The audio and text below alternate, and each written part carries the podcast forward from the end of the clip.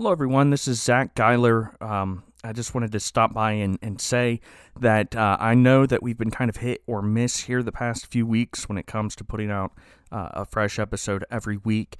And I want to apologize for that. We've been going through a lot of, of difficult times um, as a podcast family. Of course, you know that this is Luke's last episode for a while, and I had a death in the family last week that I had to take care of. So hopefully there won't be uh, too many more delays in the uh, foreseeable future. But I thank you for your patience and understanding during this time. And this is our long awaited. Uh, episode, our review of The Eyes of Tammy Faye, which we've been kind of uh, hinting at for a while. So I hope that you enjoy it, and I encourage you to stay to the very end of the episode where um, we're going to give you a sneak peek of what is coming next uh, now that Luke has taken a little bit of a sabbatical. I should also mention that this episode contains the discussion, kind of, of um, it has some mature topics in it. We try to handle it the most tasteful uh, way possible. But if you have small ears listening to you, this probably isn't the best podcast episode for you to listen uh, to around them. So, without further ado, this week on Rotten or Righteous, we ask the question. That's how we all ended up on this podcast together, isn't it? Satanic Providence. Amen.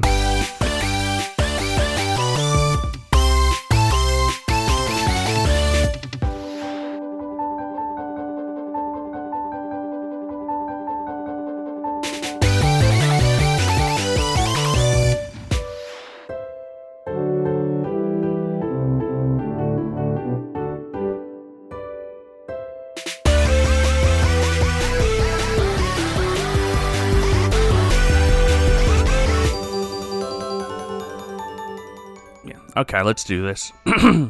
Welcome to Rot. I hate you. I'm so happy you're gone for the next four weeks. Cannot wait. It's gonna Okay. be a beautiful month. I'm ready. Are you ready? Are you? Hi, everybody, and welcome back to Rotten or Righteous. This is Zach Geiler. I am a poop head. I'm the blessed Scott Judge. I hate both of you. Welcome to Rotten or Righteous, the only podcast that has heard that everything looks very, very different when you're looking at it from the bottom up, but we have no idea if that's true because we've never looked at anything any way other than from the bottom. it took me a while, but now I understand. and that's true. That's Yeah, absolutely it is. With me today, as always, he got me out of bed to tell me how he's not tired. He's Luke Taylor. Hello. Ooch. Along putting with Joseph Smith on my new medical intake form, actually. that's I'm going to legally change my name. Nobody knows what you're talking about. I haven't been recording since the beginning of this conversation, so Oh, you see, you see, to your listeners, I am filling out my health intake form for my eye doctor, in case you wanted to know, which I know you did. Well, that's great. Uh, and of course, I am a bottomless pit, and I keep on asking for more with that whining, grating Betty Boop voice. I'm Zach Geiler. Today, So wait, didn't you didn't introduce Scott? Did you? yeah, I did, didn't I? No, I didn't. Oh, No. yeah. Well, he's been That's gone for 37 Scott years. Judge. Sorry, let me try this blessed. again. He is here with us. He has shelter. And along with Uh. Luke, he wonders why I don't snuggle him. Well, maybe it's all that goop he puts on. He's Scott Judge.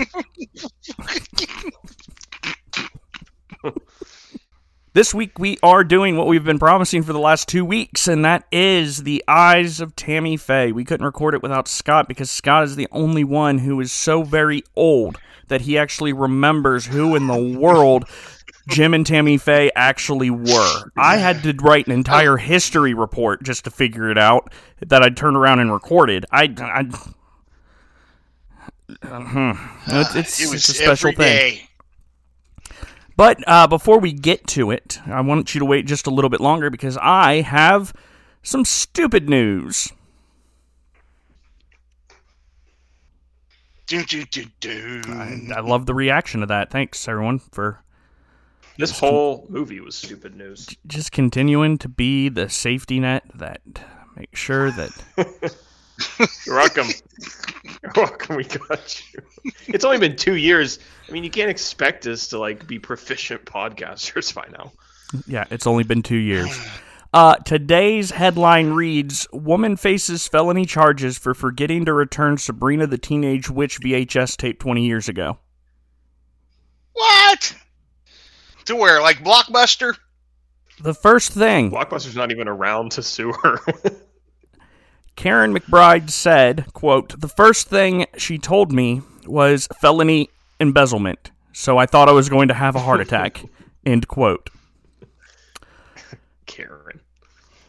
A woman in Texas received a nasty shock while trying to update her married name. She was a criminal for a crime she didn't even remember committing. In fact, she was guilty of a crime most people of a certain age have probably committed. 20 years ago, she forgot to return a VHS tape. Caron McBride, 52, made the discovery during a trip to the DMV. The former Oklahoma resident had moved to Texas and gotten married and needed to update her information. I went to change my driver's license during this COVID thing. During this COVID thing, you had to make an appointment, McBride said. They told me that I had an issue in Oklahoma. McBride was mystified. She called the number that the DMV had provided and was connected to the Cleveland County District's Attorney Office. During that conversation, McBride was floored to learn that she was a wanted felon. Off with her head. Then she learned what, quote, crime, end quote, she had committed.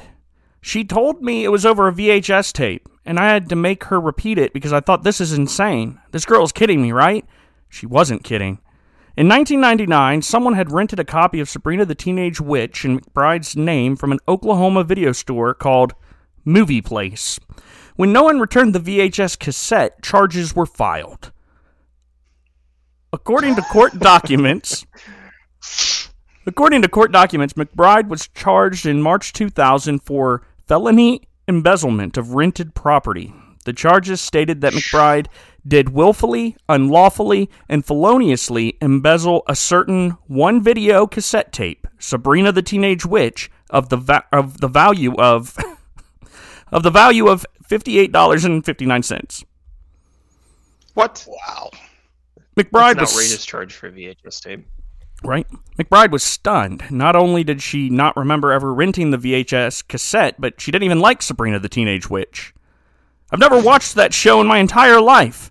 Just not my cup of tea, McBride said. Meanwhile, I'm a wanted felon for a VHS tape. McBride added, I mean, I didn't try to deceive anyone over Sabrina the Teenage Witch, I swear. As she absorbed the shocking news, it dawned on her how such a thing could have happened. In 1999, she had a roommate. Quote, I had lived with a young man. This was over 20 years ago, McBride explained. He had two kids, daughters who were 8, 10, or 11 years old, and I'm thinking he went and got it and didn't take it back or something. In fact, the more McBride thought about it, the more other parts of her life seemed to suddenly make sense. In 1999, she had been fired from a handful of jobs. Her employers had never given her a reason. Now she thinks that her criminal background is why. When I or when they ran my criminal background check, all they're seeing is those two words, felony embezzlement, McBride said. Fortunately, it seems that McBride won't be a felon for much longer. The Cleveland County District Attorney's Office announced that they would dismiss the case against her.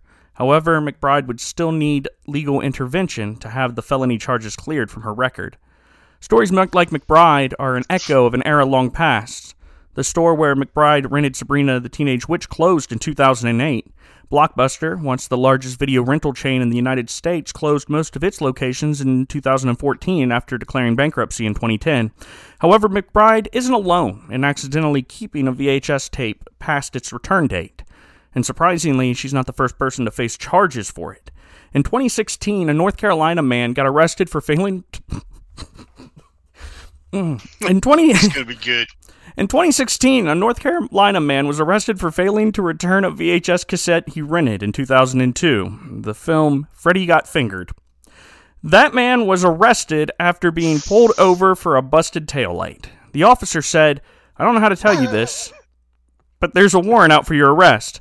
Apparently, you rented the movie Freddy Got Fingered and never returned it. I thought he was joking, said the man. It just goes to show everyone should double check their closets for unreturned VHS tapes. Wow. So I, I mean, don't you have to steal a certain amount of money to be considered for it to be felony embezzlement, or is it like the reoccurring charges, like on the late fees, that just add up to the point where you have stolen that much? Uh, It would probably have to be the recurring late fees, wouldn't it? I don't know. You used to rent those things for what, 99 cents a night no. or something? Are you kidding me? They were expensive. They were Really? Yeah, new maybe rentals. maybe they were like when Blockbuster was newer, but like well, not only that, our- but when you gotta you have to understand too that the way that the VHS system worked back then was you would buy these VHS tapes for, like they said, sixty bucks if you were a video rental place, and uh, you could rent them out for ten dollars. You have six rentals, then you know you make your money back. But Yeah. it wasn't like it is. So what? I Does, don't- it, I- does it say what happened to this lady? Did she go to prison? no, I mean, they can we go they said the district attorney or They said the district attorney threw out the case, but now she needed legal uh, uh, legal help to expunge the felonious uh, record Wow. or felony off a record. Which is has this ever happened to you? Have you ever went to try to do something only to find out that you had a record that you didn't know about? no?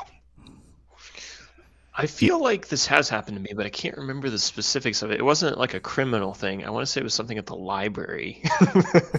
That I couldn't get a new card or something because you I- probably ordered all those uh, all those cassettes for a penny from Columbia House Records, and then didn't didn't keep up your cassette of the month club. What is Uh-huh. Columbia House Records? I don't know. Just making it up. But Isn't this that what actually- it was called? Where you could order uh, Scott, I'm only yes. 30. I was born in 1999 uh, or 1991. I don't know. cassettes were never really a thing. My first I car had a cassettes like in my very early years. My dad. my had first car had a uh, cassette player with uh, the Charlie Da- the best of Charlie Daniels band stuck in it, and that's all you could listen to in that car. That's not a bad thing. I think Now I went to I went to buy a gun one time, and you have to go through like a big background check in order to do that. And they're like, "Oh, we can't sell this to you because you have a warrant out for your arrest." I said, "What?" And then I called up. It turned out I got a ticket that I thought I paid but forgot to pay it. So I did have a warrant, but I just paid the ticket the next day, and everything was fine. Criminal. I'm gonna I- have to tell your elders about that. Like your preacher is uh oh you don't have elders. It's fine. in, they in know. 1991, the CBS Records Group was renamed as Sony Music Entertainment. Hold up, where was this at? It's been around since like 1955. I'm gonna cut this whole Um, thing out. This whole conversation. No, this is good. No, it's not. You know, Nope. because if anybody, if anybody over the age of 30 listens, they'll understand this. Nobody does. You does. could order, you could order like CDs and cassettes directly from mail. Yeah, that's what Amazon's for a for. penny. Company files for bankruptcy. Okay, that's great. Yeah, you can Um, get eight CDs for a penny. We're keep going. Okay. Um, what's a CD? whatever you wanted. I mean, they had Um, all of them. It was it was like you, you get this initial thing, but then you've got to like Scott. buy so many each month. I asked the I asked the question, what is a CD, not what CD. Oh, oh, what is a CD? Compact disc. What's a disc? Had music on it. What's You music? know, you know why? You know why you guys didn't experience this because you weren't blessed. No, Scott I was, blessed. materially blessed. In in in ninth were, uh, grade, I remember. Or no, in in seventh grade, I remember that you had to spend or you had to give a quarter to the secretary if you needed a floppy disk. That's where uh, my generation was at, right at the edge of the Yeah, floppy disk era. about that. Where they're like, "Oh, I need a floppy we- disk in order to do some to save some work," and they're like, 25 cents, please," and then you just had this weird f- plastic thing that broke ninety percent of the time because you accidentally sat on it wrong. Yeah, and you had to you had to bring your work in on a floppy disk every once in a while, like a PowerPoint or like a. Yeah, man, I forgot about that. ah, good time. See, I never learned that. Ninth ninth grade, it was eight six seven five three zero nine, and Mickey. She was so fine. I have no idea what that has to do with putting a PowerPoint on a floppy disk and turning it into your teacher. There was no PowerPoint when I was in ninth grade. Well, you didn't have to turn in Mickey to your teacher for a grade. I guarantee that. Yeah, that was the songs. Hey, I tell you what, when I was in ninth grade, we had to go over to Mr. Olson's store to get a, a slate tablet to do my times tables on. I will say that that wasn't. I don't think that was. The floppy Alright. was out by high school. We were on to USBs. Yeah, USBs, or as the cool people call it, USB. Um, USB. USB. Um, this week we watched the 2001 dramedy documentary, The Eyes of Tammy Faye, starring Jessica Chastain as Tammy Faye Bakker and Andrew Garfield as Jim Bakker. Now, if you don't know who Jim Bakker is, well, then listen to two episodes ago. I put out a whole little thing for you so you can be up to date. But this movie begins like all good movies begin with an old lady with too much makeup on removing some of that makeup. So while he's looking, Luke, if you had to wear makeup every day, would you go ahead and get some of it like permanently done? I think I would be afraid to do that because like styles change, you know. So Not if you're Tammy people do Faye. like eyebrows. Yeah, she just was gonna. It was going to be Uh. her style. I've kind of done this. I mean, I got my What? wedding ring tattooed on my finger. Is that not the same thing? You just Yeah. something you're planning on keeping around for a Yeah. while? I wouldn't say it's exactly equivalent. But anyways, the old lady that's removing her makeup and she explains that she has her eyebrows permanently put on uh, about five sixth up her forehead and her lips are permanently lined is Tammy Faye, an old Tammy Faye. This is her story. We are then transported back to a Pentecostal sermon in rural 1950s Missouri and everyone's just feeling the spirit. Praise the Lord, shamalama ding dong doodly. I said a hip hop, the hippie to the hippie to the hip hip hop. You don't stop the rocket to the bang bang boogie. Say jump up the boogie to the rhythm of the boogie the beat. That's rock and roll, which was sin. No, that was me days. speaking in tongues. No. Which is kind of cool because it didn't even need an interpreter. I'm just proud that I didn't trip over that. I thought I was going to, Yeah. but then halfway through, I was like, oh, I'm going to nail this. And then I got scared halfway through at the same time, going, oh, I just jinxed myself, but I did it. But a young Tammy Faye, well, she ain't allowed to go to church because she's a reminder that her mama was married before and divorced. And if in the church done did find out that, well, then Tammy's whole family be kicked out of the assembly, and Tammy's siblings would all burn in hell. This is literally dinner conversation that Tammy Faye hears as to why she can't go to church. You can't be saved because your mama's a harlot. Besides that, she's the only one that can play the piano. But that night, before getting into bed, Tammy talks to her hand like a schizophrenic demoniac and says a little prayer. And God must have talked to Lil Tam, told her what to do, because next Sunday she walked straight up to the front of that church, all the way up to the preacher, and spoke in the language of the Holy Spirit. She spoke that language so hard that she peed herself. Hallelujah. Can I get an amen? Hallelujah. You should become a televangelist, Zach. I think that's your calling. Hmm. I think I you mean- could make quite a charismatic one. All you gotta do is make crap up. So, hey there, sinner. You got the cancer riddle in your bones. Hallelujah, amen. Well, I'll tell you the reason why you've got the cancer. Oh, boy. Hmm. The reason why you've got the cancer. Preacher, brother, amen. The reason why you got the cancer. Mm-mm, tell 'em about that cancer, brother Skyler. The reason why you got the cancer because you haven't sent me $50. But I promise you, you make that fifty dollar pledge pledge, today. fifty dollar pledge, and God is going to forgive you and wash that tumor away. Mm-hmm, it's going to be sailing. Yes, sir. Mm-hmm, right down the river. Mm, praise Jesus, hallelujah. Um, Uh, when you send me fifty dollars, I'll have fifty dollars, and you'll have cancer. time jump to Tammy Bakker's Bible college days. She's sitting in a homiletics class when a young man named Jim Bakker begins to spew some health and wealth nonsense, but Tammy is into it, and I mean really into it. So much so that she becomes a distraction and is reprimanded by the teacher for general harlotry like behavior, like wearing makeup. But Jim stands up for her in the most romantic way possible by complimenting her breasts by quoting the Song of Solomon. Which, Well by the done. way, how often did you do that in preaching school, Zach? You were all the time quoting Song of Solomon. Did I? How often? How often in preaching school did I stick up for a woman who's being berated for wearing makeup and then complimenting her breasts because of the Song of Solomon? None. I can honestly say that number is zero, Scott. No, how many Considering we times saw did you no women quote from Song of Solomon? Uh, yeah, and women. Maybe you were quoting to me and Josh. I don't know. Well, of course I was. The Song of Solomon is hilarious. You know, in this in this scene, I thought it was what what was it he said? Well, that well that doesn't sound like a very nice God.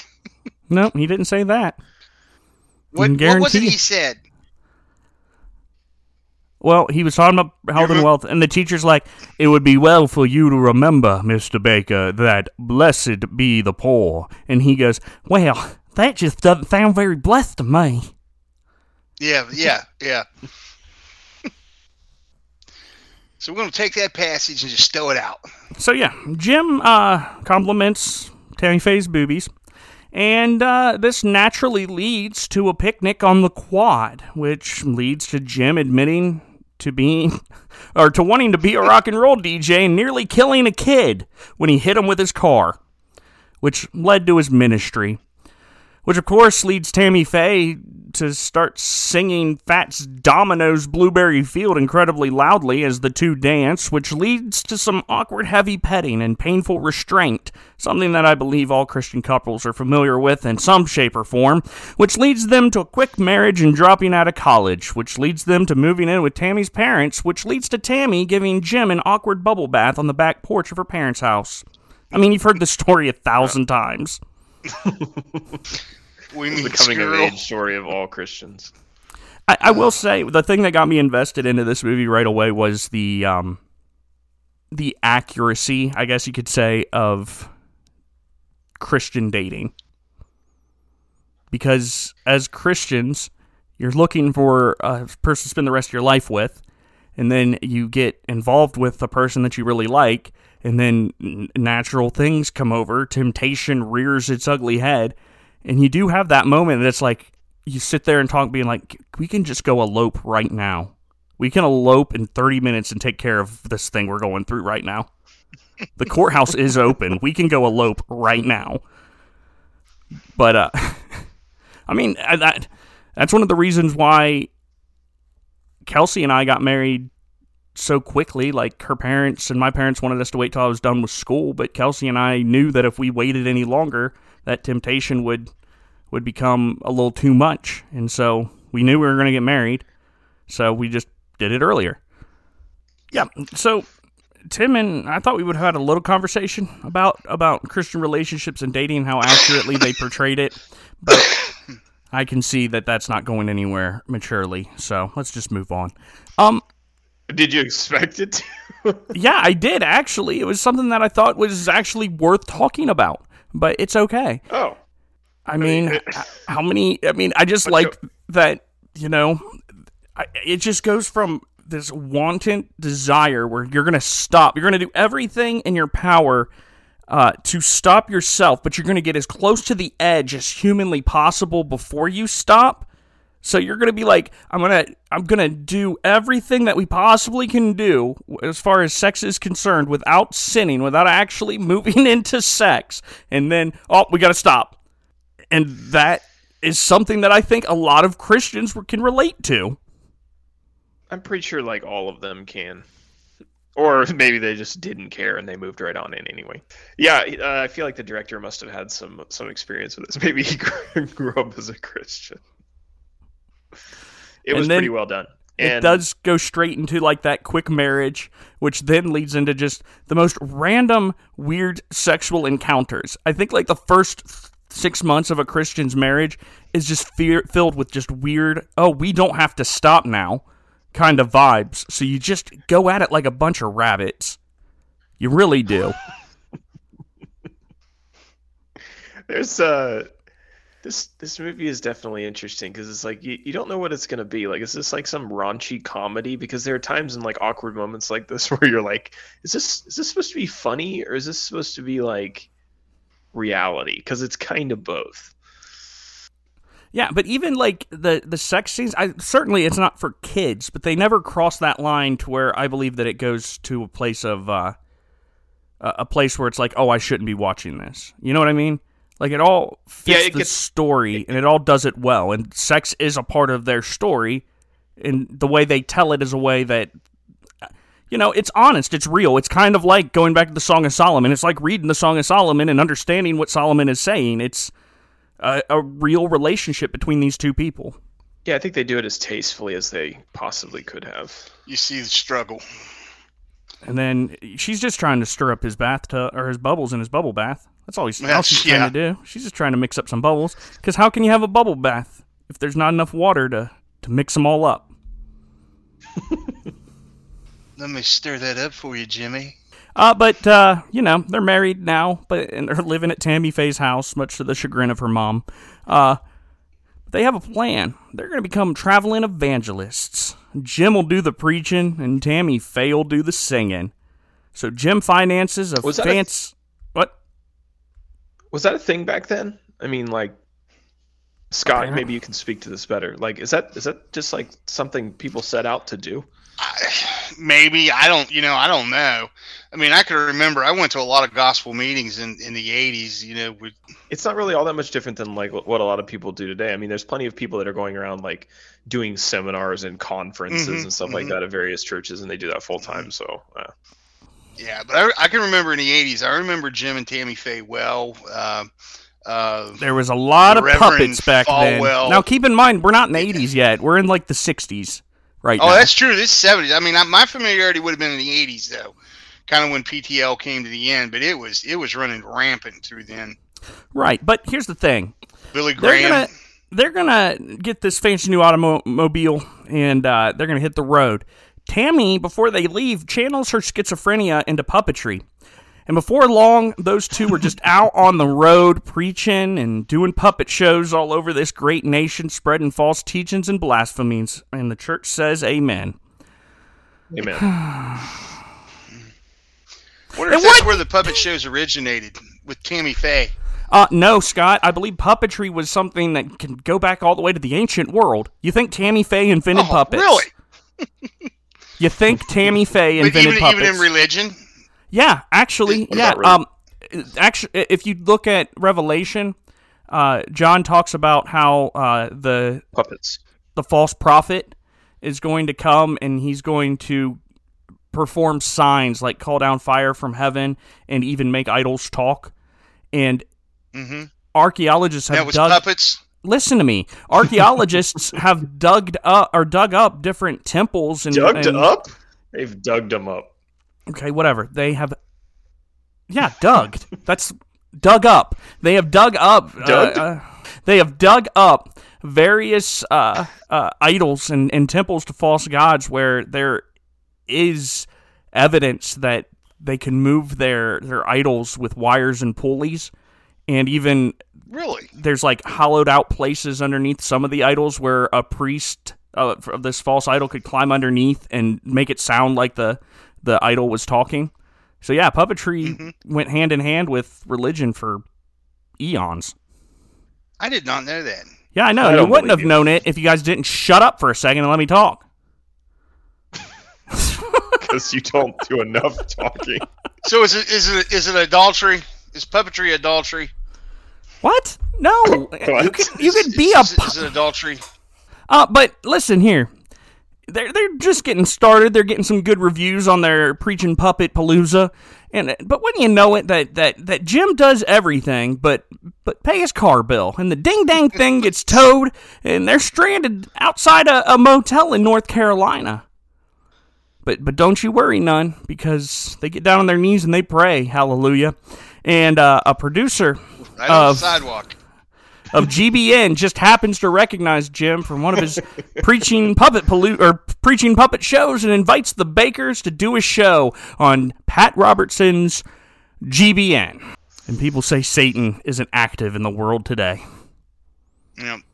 Yeah, I, I, I, I never thought about this before, but if if God can use providence to lead good people where He wants to go, can Satan use providence to lead the Bakkers to GBN? Why not? I'm sure. Scott, are you unwrapping in uh, uh, I am. He has COVID. He needs his cough an, drop. an Easter basket? I'm good, That's what man. it sounded like. It sounded like the plastic around an Easter basket that you're just like, I'm just going to play with this for a little while. What was your your what was your question about? Can Satan? Can can Satan use providence? Because clearly, I don't know if this is how it happened. I don't know if Jim Bakker and Tammy Faye Bakker got down on their knees, holding hands, just going, "Oh, I'm sorry for not paying the car bill. Jesus, please forgive me. Oh, forgive me, Tammy Faye. I'm sorry for not paying the car bill." And then all of a sudden, the GBN producer's like, "Well, how the how? You're Jim Bakker. You want to come do a show over there with Patty Robertson, Uncle Pat?" I don't know if that's how it happened, but if it did, I, I would be hard pressed to say that that was not uh, uh, satanic providence. the providence of Satan. yeah, I don't know if that's a thing. I suppose it is.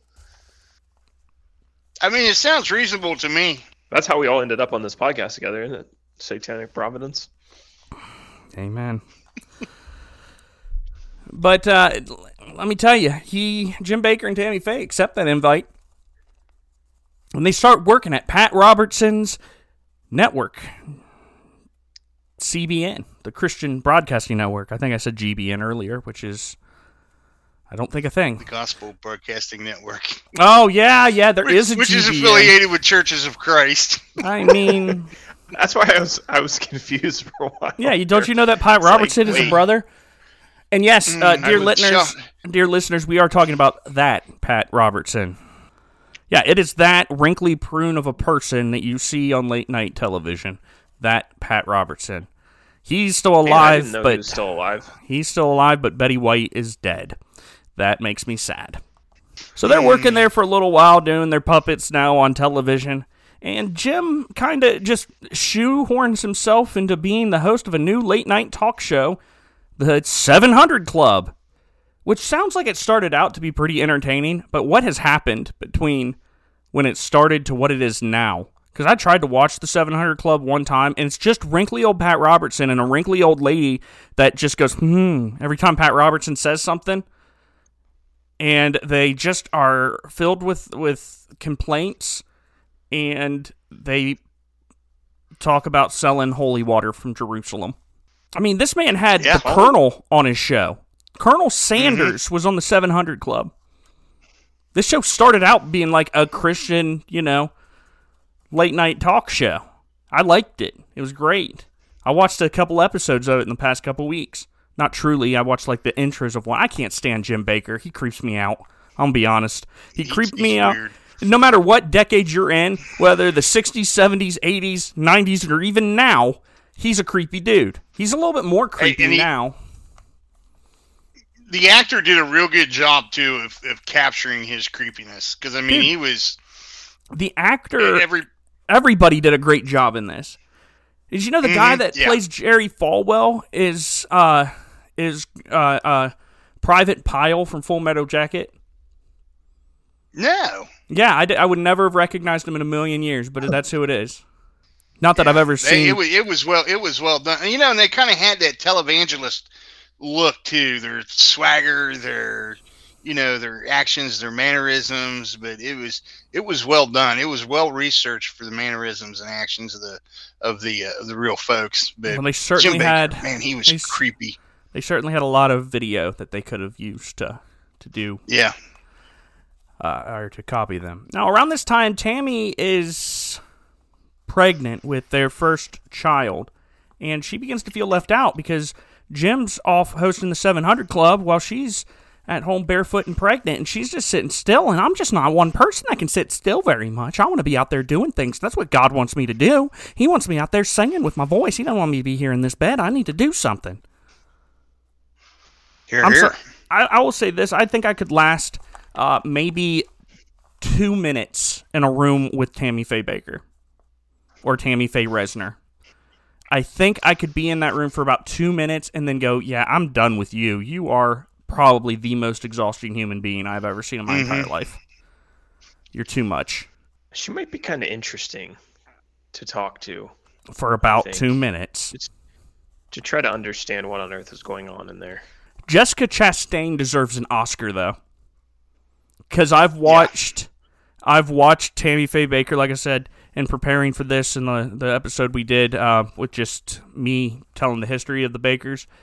She nailed it, one hundred percent. Voice, makeup, mannerisms. She even sang all her, all the songs, so it was cool. But uh, as she's at home pregnant, she asks God to open up some doors for her so she could find happiness and get back on TV because that's the most important thing in a Christian's life is to be on TV. Months later, new parents Jim and Tammy Faye are invited to a cookout at Uncle Pat Robertson's house. He makes them call him Uncle Pat. Um, I have an Uncle Pat.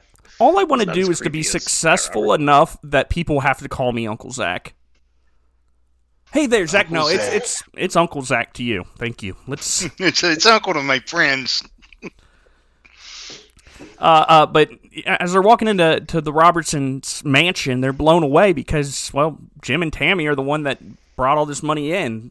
Uh, CBN's been successful ever since the Bakkers got on the show, and they've made Pat Robertson a success, and they're not getting any of the Skrilla themselves. But of course, Jim keeps that secret because he doesn't want to make anybody angry, especially not Pat Robertson or the good Reverend Jerry Falwell, who's also at this this barbecue. And the reason why is is that well, Jerry Falwell's a very powerful man. This, uh, I, you know, I don't know what it was like back then, but this was kind of interesting to me seeing these like cr- almost like Christian celebrities, where I don't know that we have. I mean, I don't know we have this like equivalence today because back in seems like, and you can correct me if I'm wrong, Scott, but it seems like these were like celebrities that were like widely respected hmm by and, and like Christians today, I mean, you have Christians within celebrity circles, but they're not celebrities like outside of the Christian spheres. Yeah, you don't you don't see today what it was back then, and I think I think part of that is that PTL, Jim Bakker. I mean, it it it, it was more than a black eye.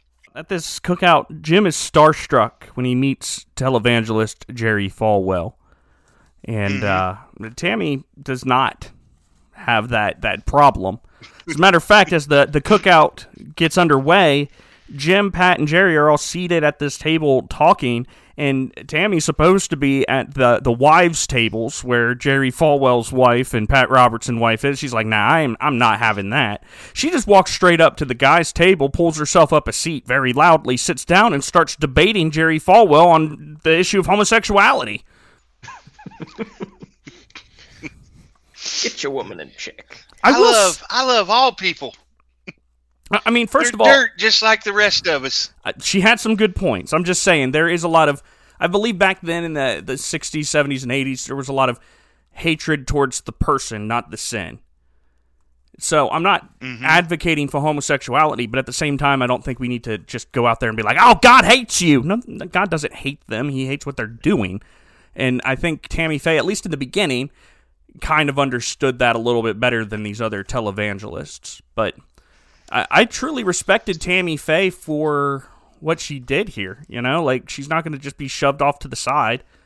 She's going to, you know, get in the mix with things. She started this ministry with Jim Bakker, and she's gonna she's gonna see it through. She certainly What wasn't was- intimidated by Falwell, as everybody else was. What was Falwell famous for? Like, I mean, I know he had Preaching. like a university later on. Oh, He so was a he was tele- like a, he was a just TV televangelist. preacher. Televangelist, yeah. He, Oh, okay. he he ran a Baptist megachurch in the South. So Jim is horrified by Tammy Faye's uh, forthrightness, and uh, in one of the biggest bathrooms I've ever seen in my life. Tammy Faye's changing the baby, and Jim comes in, and he's just like, "What are you doing? You have, you really stepped your foot in it at this time, Tammy Faye." And then Tammy Faye's like, "Jim, what are you talking about? You're just as big and powerful as Jerry Falwell. You can be. All you need is a little Jim Bakker magic." Uh, but no, she convinces Jim that he's just as talented as Falwell, and he shouldn't be working under anyone. That they should be getting a piece of this uh, very lucrative Christian Christian pie, if you will. And so, sure enough, that's the kick that Jim Bakker needs to start PTL. Praise the Lord Praise the Lord. Network. So the next thing we know, we're celebrating PTL's five year anniversary. This is Jim and Tammy's own network, and man, they're loaded. And as the years go by, they just keep getting richer and richer. Tammy releases several albums. Tammy Faye sings the hymns. Tammy Faye's Holy Shoes and Holy Spirit. Tammy Faye's Good Gospel grooving. Tammy Faye's, um, you guys got any of these? Putting on the Ritz. No, that's not a pun for anything religious, Scott or Scott.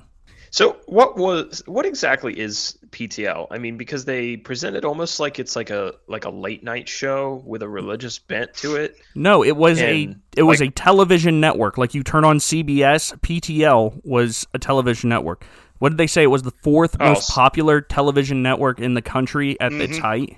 So is it kind of like um, TBN today, the Trinity Broadcasting Network, but like Yeah. more exciting? Or like, well, GBN is its own 24-hour network.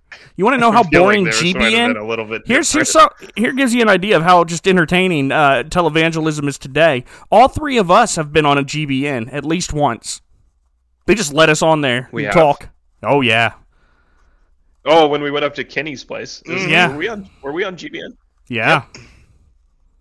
Oh, I didn't know that. I mean, they saved mine and they play it every Sunday for for worship service, but everybody else is normally just on there once. But they like mine so much that they just keep playing. I keep saying I'll come and preach another one. They're like, "Look, you're never going to do better than this. You did it perfect the first yeah, so I time." have some. I mean, what do we? Why are we not tapping into that market? I mean, why do we not have? I feel this like market probably- does not exist anymore. Is why. it doesn't exist. Nobody trusts televangelism anymore because of the Bakkers. Is that why? I mean, they have such Yes. a horrible reputation. I'm telling like you- Billy Graham is. Billy Graham is one of the This is- only. Billy Graham, not his son, but the first Billy Graham, died, and he was the last true televangelist. He was like the dinosaur of that era. He somehow Yeah. was able to get through all of these decades without having his name scarred. But even Billy Graham, from like uh, uh, where he was in the 80s to where he was when he died, he saw a huge dip in attendance over the years. I was watching some of um, Billy Graham's like old crusades when he like went to South Korea and when he would like sell out the Madison Square Garden for like t- 15 nights in a row. Mhm. I was like, this is insane. He went to South Korea and preached like a million people. They had helicopter footage of it. It was insane. I was like, what what world is this? It was the world yeah, he was- I before. that was that was Christianity BB before Bakker. Before that Before was Bakker. and after Bakker, it's not good. uh, so it's like just all the trust broke down and Yeah, no one wanted to listen to these people anymore. This, I mean, these guys just kind of seem like their own little Christian mafia over here, doing all kinds Mhm. of shenanigans and getting Well, that's in what it was. up for other. it was Pat Robert. uh, Well, unless you could step on someone's throat in order to get ahead, which we'll get to in just a moment. So PTL's going great. Uh, Tammy's releasing albums. Millions of donations are pouring in. Tammy gets her own show where she gets to talk to gay people about AIDS. It's all nice, you know. Um, now I appreciate this too because Tammy Faye was doing something uh, that we still are struggling with now, and that is I don't agree with her philosophy or her religion, but she was at least willing to tackle issues that some in the church today are still hesitant to, to deal with, like like homosexuality, like sexual uh, or sexual problems later on, like you know erectile dysfunction and things, things that there's no problem with Christians using, but because we're so uptight and closeted about everything and we don't discuss it, people just live miserable lives without knowing that they can get help for certain things. And I, I appreciate her uh, willingness to at least start talking about these things in public. I mean, it was I, interesting the way that they presented Tammy Faye and Jim Bay. Well, specifically Tammy Faye in this case, as she was just like very simple like her thoughts were very like they were not very deep. It was just like in the moment kind of thing. And it was it's interesting your point that you brought up and how that relates to it because she was just like these are common sense issues that we deal with today. Why aren't we talking about them? Mm-hmm. and, and everyone else was worried about like the deeper implications of this and how it would affect their audiences and and relate to the the larger christian population. And she was just like this is relevant. Let's talk about it. So like in some sense her simplicity was bad because it led her not really to think about what she was doing and i but in another sense it was kind of refreshing in that the relevant things were discussed and she didn't think too deeply about like it, it wasn't all um she wasn't hindered by she wasn't worried about ratings and money and everything else like everybody else was. yeah in a, in a sense yeah i'd be interested Well, to know if they were is- that like simple though in their thinking because both both her and jim are presented as very very Jim's- simple Jim- and yet Jim's they a build this empire so they couldn't they couldn't have been that simple Well, I think Tammy Faye's pretty simple. I do think that she was that she bought into her husband's teaching. I mean, for the very beginning he said that if God loves us, we're going to be rich. So I think that she was going along for the ride. I'm not saying that she's innocent of everything, but I do think that she was going along for the ride. But Jim's a snake. He he he knew exactly what he was doing. I'm not convinced that he was innocent at all, but I do think Tammy Faye was just this simple girl from Missouri doing her best to to praise or to please God. She just was never taught actually how to do it. So everything seems to be going great. Tammy has her own show, Moni's coming in, but behind the scenes, uh, the way Jim and, and PTL are, are handling the finances are constantly under scrutiny in the press. And the financial stresses of running this mega uh, church and this corporation begins taking a toll on Jim, and the Bakkers begin to drift apart. Matter of fact, it's getting so bad that, that Jim won't even snuggle with Tammy anymore. I mean, these are people. These are people who were making bubbles in the bubble bath when they first got married, and now they're not even snuggling. Now he won't even rub snuff. He- And uh, because she feels neglected, Tammy ends up striking up a friendship with a sound engineer in her studio, a guy named Gary. And Jim wrestles with his buddy on the floor. Man, that was say that was so awkward. Oh, Listen- was that awkward? There have been rumors uh, when this was happening in real life. There was rumors about uh, Jim's uh, homosexuality uh, leaked to the press. Matter of fact, so much so that, and I mentioned this in the episode where we talk about Jim Bakker. Uh, so much so that that what two scandals rocked the world enough for people to actually start looking at the finances of Jim Bakker. One uh, was the rape or the alleged rape and uh,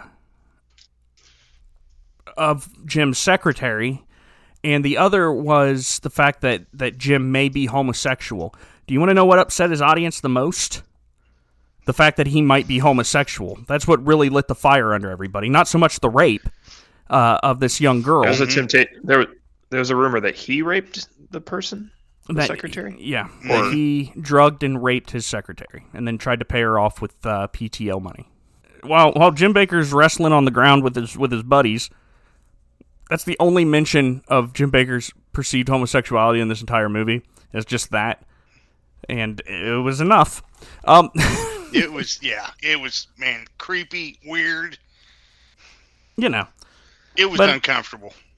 but uh, the friendship between Gary and Tammy actually grows into to something of the worst affair I've ever seen portrayed on film. Not not worst as in the most scandalous, just like the worst attempted affair I've ever seen. Uh, just like the, the whole situation, because Tammy is at this point nine months pregnant with Jim and her uh, second child, and she doesn't want to to have intercourse with Gary.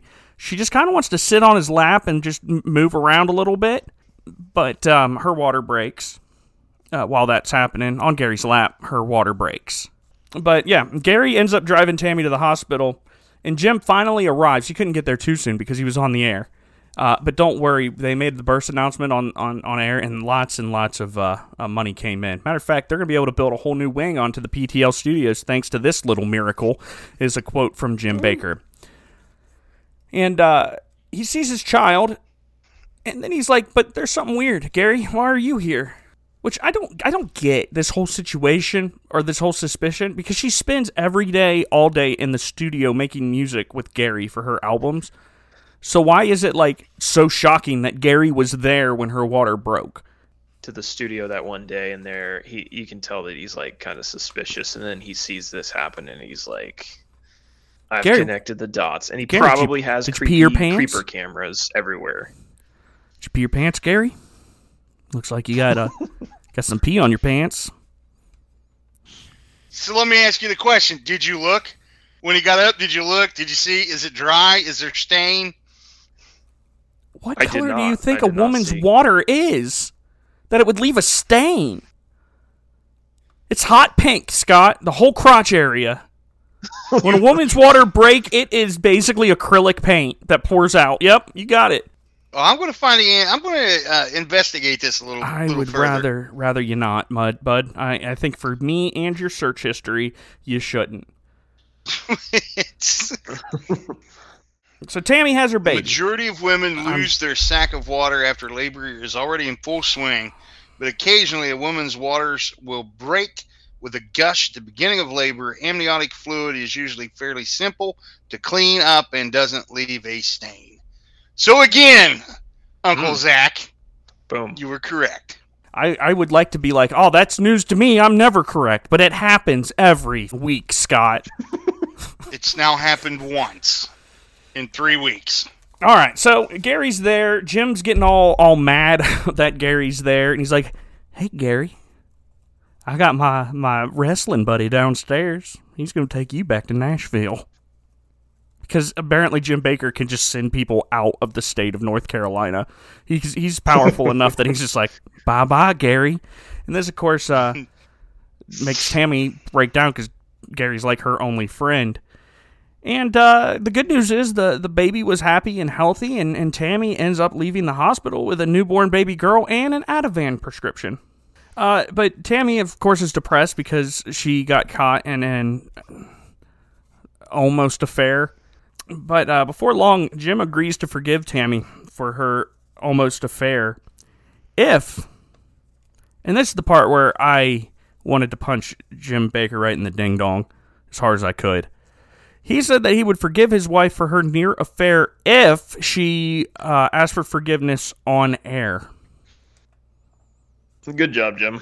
knowing that the spectacle, which or would cause more pledges to come in, which would help fund PTL's growth and finance Jim's Bible themed theme park, Heritage USA, which he built He's a and snake. was the third most popular theme park attraction in the 80s behind Disney World and Disneyland. Really? Yes. It was a success. Oh, yes. No, I'm being serious. When it first opened, it went Disney World, Disneyland, Heritage USA, the three most successful parks in America. So PTL keeps growing, and but unfortunately, so does Tammy's dependency to her antidepressants. So much so that before long, Tammy actually overdoses.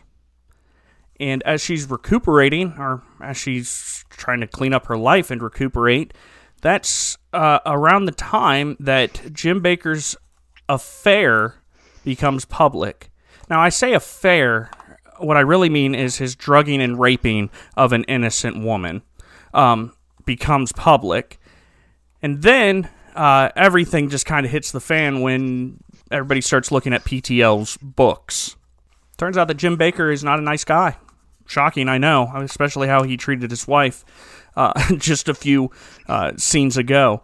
But it turns out Jim Bakker has been embezzling funds from PTL. He's been or selling uh, more shares to his park than he actually has room to accommodate the shares that he's selling. Well, basically, boils down to this: he's selling uh, he's selling high high priced memberships to people. If you pay this membership, uh, you were supposed to be able to go to Heritage USA whenever, and you were guaranteed a suite in this big hotel that he was building. But the turn, uh, but the the problem was he was selling more hotel or more hotel than he actually had. So he was having all this money coming in, but he could never keep up on the promises of that. And when then that was found out, uh, they started looking at his other books and how he has been using uh, church funds for his own personal needs and so on and so forth. And this all snowballed to the part where everybody's not trusting Jim Bakker because he's a rapist. I'll say that again because people keep forgetting about that, and he's still on TV today. Jim Bakker is a an accused rapist. Jim Bakker, uh, according to accusations, raped his secretary. Jim Bakker. according to accusations, drugged and raped his secretary. Where is cancel culture at on Jim Bakker, who allegedly raped and drugged his secretary? How's Hasn't he still on TV? technically TV? Been canceled. Yeah, we'll get to that. Who airs his show? Is it like TVN or is it like just? A, I know he has a YouTube channel. He was like on some different affiliates, like cable channels have their own little like weird like channels that you can watch. He was on there, mainly the the Dish Network and um and DirecTV covered or aired his shows uh, on a specific channel. So when he got he went to jail, did he go for that rape No, he went to jail for or That's the embezzling. embezzling. But before he goes to jail, good old Jerry Falwell comes up to Jim and says, "Hey man, why don't you just let me take over PTL for a while? Just you know, just till the heat dies down, and then of course you can come back and, and get your get your your your show back and your notoriety." And Jim's like, "Would you do that for me, Jerry? Man, you're such a cool guy." Jerry Falwell, and he's like, "Sure thing, Jim Bakker. Everybody needs some help now and then." Oh, by the way, Mr. Jim Bakker, I'm Jerry Falwell, and uh, I really want to take care of you during this time. So why don't you go and write down an itemized list of all the money you need to survive? You and Tammy Faye write down this itemized list of all the money you need to stay afloat, and we'll make sure that you get taken care of. Oh boy, Mr. Jerry Falwell, it's me, alleged rapist slash slash date rapist uh, Jim Bakker. You- You're telling me that, that you're gonna you're gonna pay pay or keep us above water during this trying time? Oh, oh, Mr. Falwell, oh. You're just you're just absolutely wonderful. You're the opposite of Mr. Potter. I'm slowly turning into uh, uh, It's a Wonderful Life here. I'm realizing. Uh, Mm-hmm. and so Jerry Falwell's like, sure thing, bud. And so he gets the itemized list. And then Jerry Falwell immediately goes on the air and reads it aloud. It just is like, yeah, these people want hundreds of thousands of dollars. Doesn't sound like they're too repentant to me. Which basically is just like the final nail in the Jim Bakker coffin. Nobody's going to want this guy back again. And then he's indicted on embezzlement and thrown in prison. And in prison, he mentions this is the first time that he ever read the Bible all the way through. My favorite scene in this whole movie is when they're walking out of the courthouse and Jim Bakker's in handcuffs being led to prison. He's just crying, just crying his, his stupid alleged date rapist eyes out. Going, I didn't do anything. I didn't do anything. That's my background on my phone. Andrew Garfield playing Jim Bakker crying as he's being led out of the courthouse. Uh, and while he's also in jail, he renounces his doctrine of health and wealth stance, and Tammy Faye divorces him. And Tammy Faye loses everything. She doesn't have a husband. Her kids are all grown up. She doesn't have her fancy house, her fancy clothes anymore. She loses absolutely everything and is living in like some ratty apartment in LA. Nobody cares about her anymore. Nobody wants to hear her sing. Why would anybody want to hear a, a woman who's permanently tattooed to look like a clown up on stage sing? But despite all the rejection, she's given one invitation from her alma mater to come and, and sing a hymn during one of their concerts or celebrations or whatever. And Tammy Faye accepts this. And the movie ends with her singing a song that I can't remember right now. Really? No, she sings Battle Hymn of the Republic, doesn't she? Yep. Yeah. The movie ends with her singing Battle Hymn of the Republic, and it keeps flashing back and forth between what's actually happening on stage. And she was a good singer. I mean, don't get me wrong, it's a little campy and and and, and cheesy, but she, she she could carry a tune. But it was just this old lady in a wig singing a song. But in her mind, she had like a backup choir of a hundred people behind her singing, and and lights all over the stage. For a moment, she was back in the spotlight, praising God with her whiny, grating Betty, Betty Boop voice. And the movie So doesn't the say Jim this. Bakker show is on. I'm sorry. I'm I'm sorry. I'm cutting you The off. Go ahead. Movie doesn't say this, but her story ends with her dying of breast cancer and like the early aughts or the aughts. I I heard you, but I'm I'm researching Jerry Falwell and his stance on the Teletubbies. Uh, but anyway, Jerry Falwell, uh, he. Did you know some, that we uh, were? uh, Did, an you know that we're doing a podcast about Tim and Tim and Jim and Tammy Faye Bakker and not Jerry Falwell right now? Yeah, who he is intimately connected with, so they must also view the Teletubbies in the same light. Uh, he condemned Tinky Winky as a goal or as a uh, gay role model because Upside down he triangle has on his head. triangle on his head, which is apparently some gay pride symbol that I've never seen. And he also carries a magic bag, which is very similar to a purse. So Don't we all? Falwell condemned him. Tinky Winky excommunicated. Yeah, Jerry Falwell So is Falwell, is a moron. he he, ki- he kind of seems like The worst person ever. I, I want to know if, yeah, I want to know if like his uh, his betrayal of Jim Bakker was as dirty as they made it out to be because he made it look pretty dirty. it was. I'm, only- I'm, t- I'm telling you, I did the research. He assets. drove Jerry Falwell drove PTL to the ground on purpose. He bankrupted the company. He he spread rumors of Jim Bakker's homosexuality. He did do that whole "Hey, give me the uh, give me what you need to survive and pay your bills" thing, and then he read it on read it aloud. And he did call Jim Bakker, and I kind of agree with this, uh, the biggest scab and cancer on the face of Christianity in the past two thousand years. At the end of the day, I will say that uh, The Eyes of Tammy Faye is a fairly good movie. It's a good watch. It's a good movie, well and you know, it's like I said, it deals with some mature subject matter, but it does it in a way that isn't gross. I don't think there's like one swear word in the entire movie. Um, and while it deals with sexual situations, they never do it in a, a graphic way.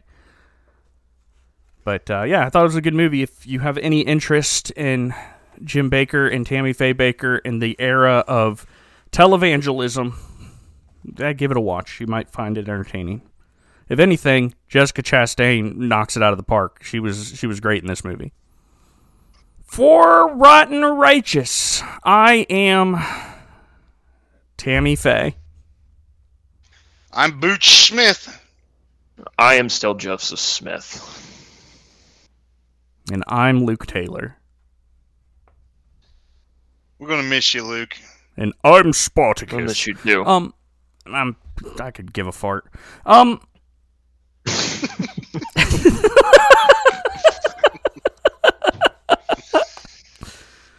uh, but before we go, back in the Wild West, there were three cowboys who were about to be hanged for stealing cattle. The lynch mob brought them up to the bank of a nearby river and planned to string them up from a branch that hung over the water. That way, uh, when the men died, they could just cut them down in the river and they'd float away. The mob put the, the noose around the first cowboy neck, but he was so sweaty that he slipped right out, fell into the water, and swam away. When the mob strung up the second cowboy, he also slipped out of the noose and got away. As they pulled up to the third man and, and, and put the noose around his head, he hesitated and said, Hey guys, uh, can you tighten that noose up? I can't swim. Oh, gee.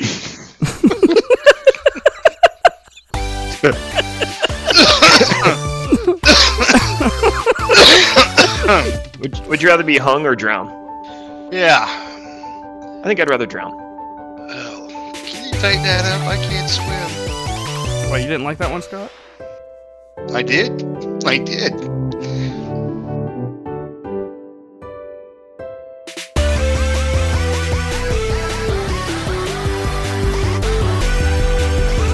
Do they have a chalkboard behind their pulpit? Oh, of course they do. Maybe this is.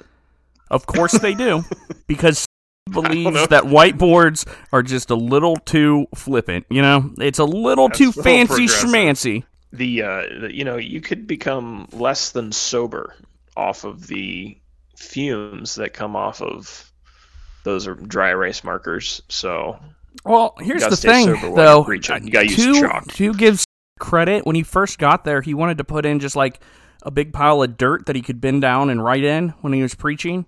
But uh,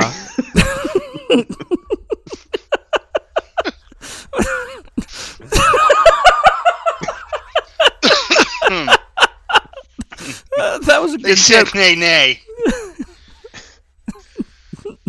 we, we we found an old we found an old chalkboard from a school that was torn down.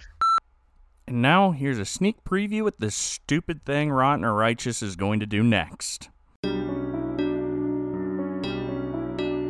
We started a podcast last year to review movies that is clear. They were supposed to be faith based, but we kinda got lost on the way.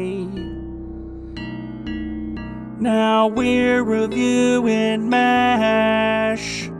Yes, we're reviewing MASH. That old show from the 70s watched by your dad. We know this probably isn't smart, and well, I should have stopped it there. But Scott insisted we do something for people with mostly gray hair. Why are we reviewing MASH? Oh, I can't believe we're reviewing MASH. This song was another poor choice on my part. Yes, this song was another poor choice on my part. Review Reviewing MASH, reviewing MASH.